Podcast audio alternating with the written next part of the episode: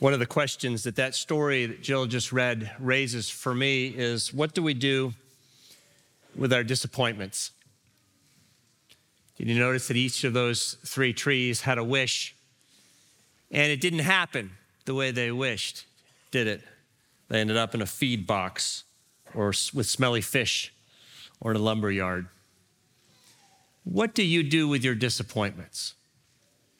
It's a question similar to one that was raised by Jonathan Haidt, the NYU researcher, who said, At your child's birth, if you could, in advance, would you erase all of their disappointments? He, he said, Imagine that when your child is born, you receive two gifts, that you receive uh, the story of your child's life in full and an eraser. And you have five minutes to use that eraser on the story and take out anything that you choose to take out. And you, would look and you would scan and you might see that diagnosis, that car accident, that divorce. What would you do? How could you not take out the hard parts? Perhaps you'd be like me and I'd say, I wish, I wish, I wish I could reach through the words of this story and grab my child personally and hold them through it all and work, work them around all of the hard places in their story. Well, Jonathan Haidt cautions us because research shows us that oftentimes growth requires adversity. What he's saying is that be very careful because on the other side of our disappointments, there is oftentimes something that's even better than what we wished for. We're learning about that tonight, Christmas Eve. I, I want to read to you from a letter written by one of Jesus' followers, a man named Peter. St. Peter writes a letter about hope in the face of disappointment. I'll read it for you, but if you choose to open up the Pew Bible in the rack in front of you, we're reading 1 Peter, first uh, chapter, verse 3 on page 983. This is what Peter writes Blessed be the God and Father of our Lord Jesus Christ. By his great mercy, he has given us a new birth into a living hope through the resurrection of Jesus Christ from the dead. This is the word of the Lord. The grass withers and the flower falls, but the word of the Lord lasts forever. By his great mercy, God has given us a new birth into a living hope. Now, if you read carefully this letter, you can hear the disappointment in the background. Peter, in a, another sentence that comes up right away, says, You have had to suffer various trials. He doesn't name the trials, but apparently some of these are in the midst of them right now because he will speak shortly of a fiery ordeal that they're uh, enduring. Now, this is language that we understand. We know about disappointments, especially this time of year. It's a beautiful time of year, and we try very hard to be taken into its beauty, yet it's so easy to find ourselves faced with what's not working right or hasn't gone well in our lives. We're aware of those who are not with us. We're aware of relationships that aren't what we wish they were. We're aware that we're alone or we're forgotten or we're sick or we're trapped. Afraid to look into the darkness of our world, afraid to look into the darkness of our own hearts. It's it, these places that we might find ourselves tempted to take an eraser and to scrub a little bit out of our story. But Peter says, don't do it. He speaks of something better. He speaks of a living hope. And where, Peter, would this living hope come from? Where would we find it? Well, he says, you're born into it. Listen again to what he writes God has given us a new birth into a living hope. Now, we're not surprised to hear talk of a birth on Christmas Eve. Children are a part of the story. But here, Peter speaks not primarily of the Savior's birth, he speaks of our birth. God has given us a new birth, he writes. Why? Perhaps because a birth is a beginning, isn't it? This is the one thing that we all have in common, and Peter knew all his readers have in common. They had all been born. Uh, our lives had a beginning. At one point, we realized that we were a thing with a future, and we began to wish a life for ourselves, and then we tried to live the life that we wished. Our, our wishing begins from our beginning. And so does our disappointment. I wish they would change my diapers, we must say. I wish it were Christmas and we would be opening presents right now. I wish I had cooler parents. I wish she would pay attention to me. I wish I'd gotten into that school. I wish my job had gotten better. I wish my health were different than what it is. At this point and others, we want to reach for that er, eraser to rub it out, to wish it out, to make new wishes because our disappointment has broken in. But Peter's not talking about this birth that we all share in common. Peter's talking about what he calls a new birth. He's talking about a birth that is not the beginning of wishing, it's actually the beginning of hope, this living hope. And there is a difference between wishing and hoping. I hope you understand that. We use the word hope, like I just did, to mean wish. The Bible doesn't have a lot to say about wishing, but it has a whole lot to say about hoping. What is that difference? I think wishing is wanting something, but hoping is somehow believing that it's coming no matter what. A wish gets weaker in the face of disappointment, and a hope gets stronger somehow. You can learn the difference if you're stuck on a cliff like I was several years ago. I was in college, and my best friend and I were climbing one of the walls in uh, Yosemite. And it was our wish to climb this climb. It was rather famous. And uh, we found ourselves disappointed as night fell, and we were only three quarters of the way up the climb. And we were, um, we were prepared for a day climb. We were not prepared to spend the night on the, on the face, but we couldn't, we couldn't go any further. It wasn't safe. And so we, we um, tied ourselves into a little ledge about the size of a bathtub. And now, when you're on a ledge with another guy the size of a bathtub and the temperature starts dropping from 80 down into the 30s, you wish for a lot of things like food and water and a sleeping bag. Uh, none of those things were coming, despite the wish. What we needed, really more than anything else, was the sun to come back. And for that, we hoped. You see, we were wishing for a sleeping bag, but we were hoping for the dawn. And in time, we could see the beams of light breaking across the far side of the valley and shining on the ridge above us and making their way down towards our bodies to warm us and to rescue us.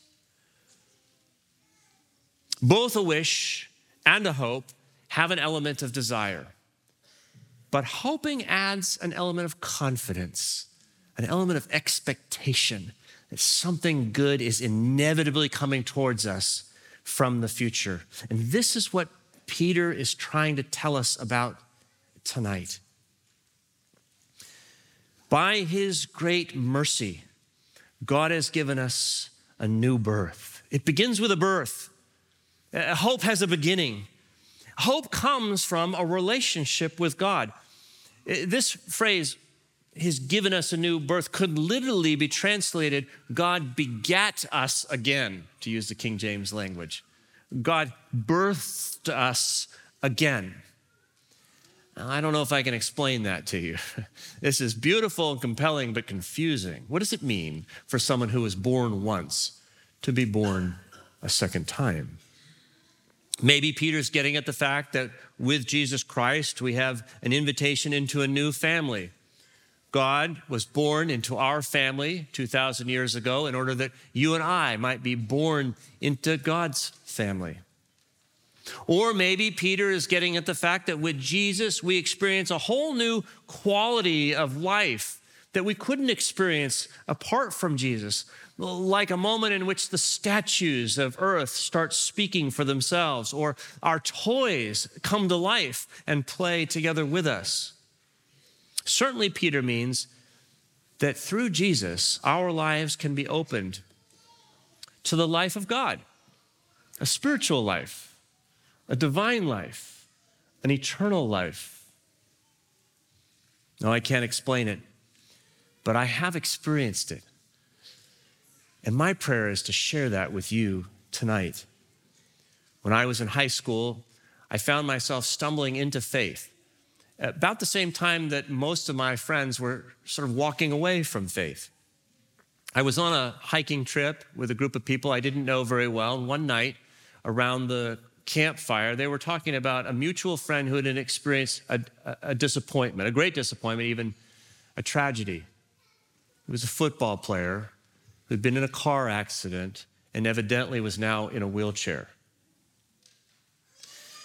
This seemed tragic and terrifying to me, but what bothered me more than anything else, and I remember this like it was yesterday, is that they were saying that this mutual friend of theirs, who is now in a wheelchair, seemed happier now than he had ever seemed in a football uniform. And I thought, what? How is that possible? I was terrified of wheelchairs and hospitals. How could you be happier?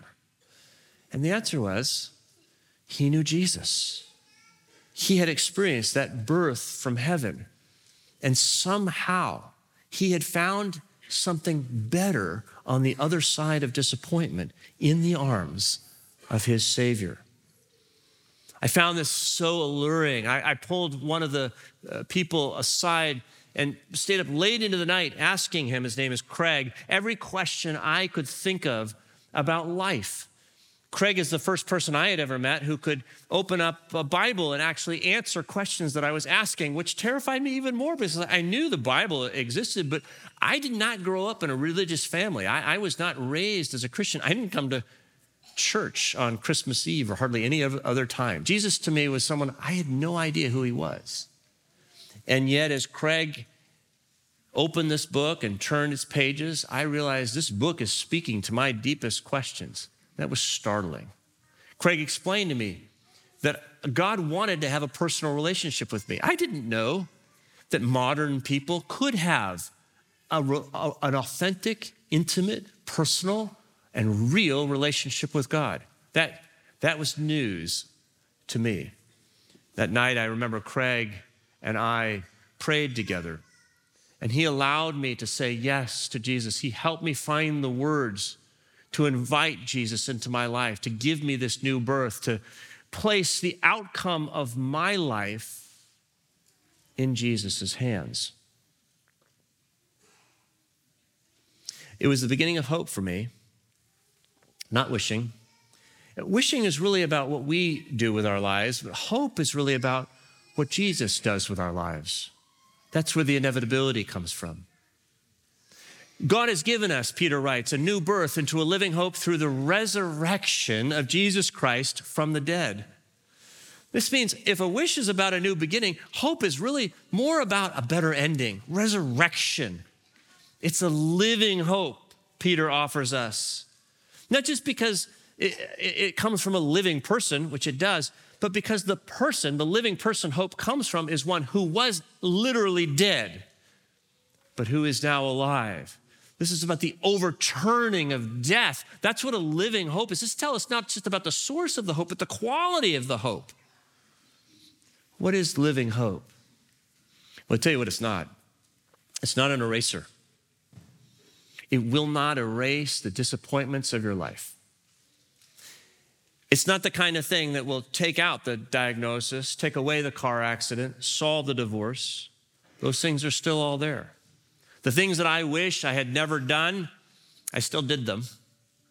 The things that I wish other people hadn't done to me, they still do them. The thing that I, things that I that are that I wish were not, those things still are.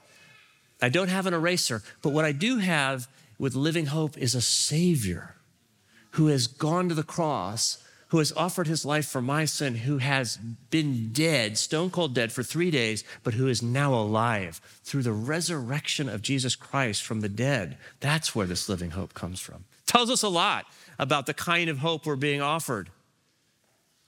This is not about avoiding suffering or pain, it's about experiencing growth and transformation in the middle of it. This is not about stopping with sin. I wish I could tell you up here on Christmas Eve in front of all you beautifully well dressed, good looking people that I don't sin anymore. This is about discovering mercy that overwhelms and drowns out all of that sin. Being forgiven. This is really the story of the trees, isn't it? These trees ended up where they didn't want to end up feed box, smelly fish, lumber yard. And yet, because Jesus was in their story, they ended up with so much more than they ever could have wished. They have access to hope. Jesus brings this kind of hope into our lives. That's my story. Every time I felt disappointment and experienced deep or even superficial pain, I found that Jesus Christ has turned it into something better than I could have wanted.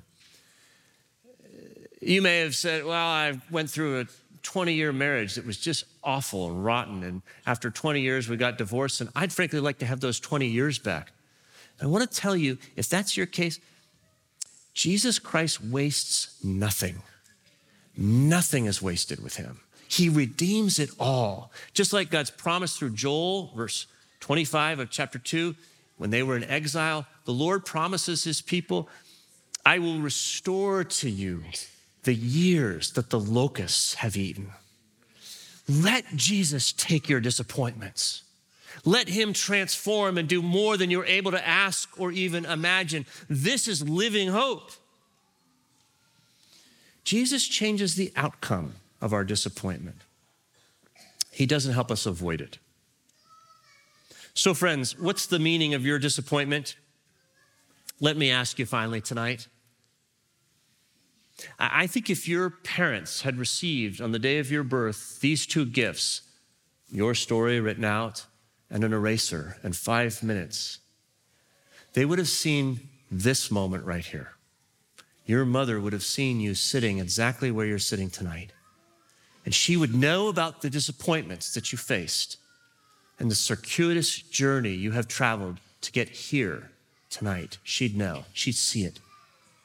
But I want to tell you, because she and your father are not your only parents, but you have a God in heaven who sees you like a heavenly mother or a heavenly father, this one also sees you tonight and knows the path you've traveled to get here and knows the path that you can travel with a Savior by your side in the days to come.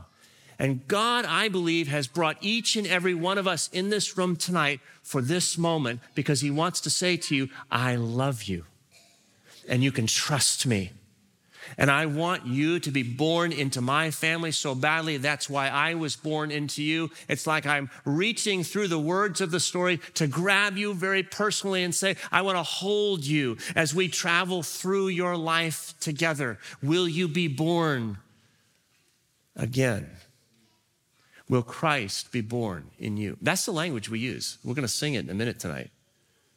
Remember the words, the hopes and fears of all the earth are met in thee tonight. O holy child of Bethlehem, descend to us, we pray. Cast out our sin and enter in. Be born in us today. The joy of Christmas is not about a birth that happened 2,000 years ago. It's about a birth that can happen for each of us right here, right now, tonight. I want to invite you to to pray a prayer very similar to the one that Craig invited me to prayer. And if you're willing, would you uh, bow your head and close your eyes and consider making this prayer your prayer tonight? Uh, let's do what we can to speak to Jesus. Trust me, he's more eager to hear from you than you know. I, I want to give you a chance to say yes to him tonight, to let him release a new heavenly birth into your life, and to give you a living hope, no matter what you face. Jesus will never disappoint you. As your head is bowed and your eyes are closed, hear these words. St. Peter goes on to write in verse 8 of his first chapter Although you have not seen Jesus, you love him.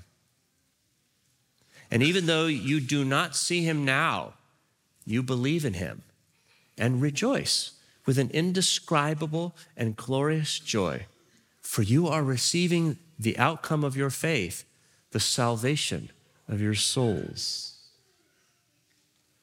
Friends, if you'd like to receive this gift tonight, I'm going to ask you to keep your head bowed, but to raise your hand. I know this takes courage, particularly among Presbyterians, but I ask you to do it as a way of cementing your decision.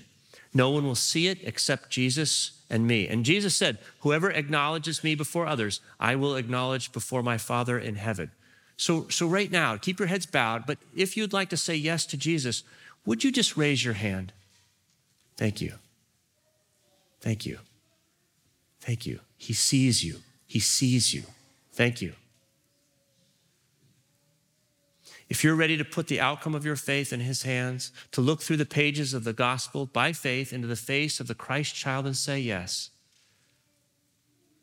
if you are, you can pray with me right now and receive what Peter calls a new birth into a living hope. One last thing before we pray. If you've made this decision tonight, we want to help you grow in your faith. Just like a, an infant grows into maturity over time and with the help of a family, we'd like to be that family for you. And so before you leave tonight, would you take one of the Connect cards out of the rack in front of you and just put uh, some contact information and write on the card, new birth. And we'll, if you've dropped that in one of the baskets by the door, we'll reach out to you in the new year. All right, let's pray together. If you can pray this prayer honestly, Pray it in your heart, phrase by phrase, with me, as though it were your own prayer. God and Father of our Lord Jesus Christ, I thank you for your great mercy. Thank you that there's nothing I need to do to receive the gift you give me in Jesus. And there's nothing I have done that can keep me from receiving it in full. Thank you that He was born for me lived for me, died for me, rose for me, ascended for me, and comes again in glory for me.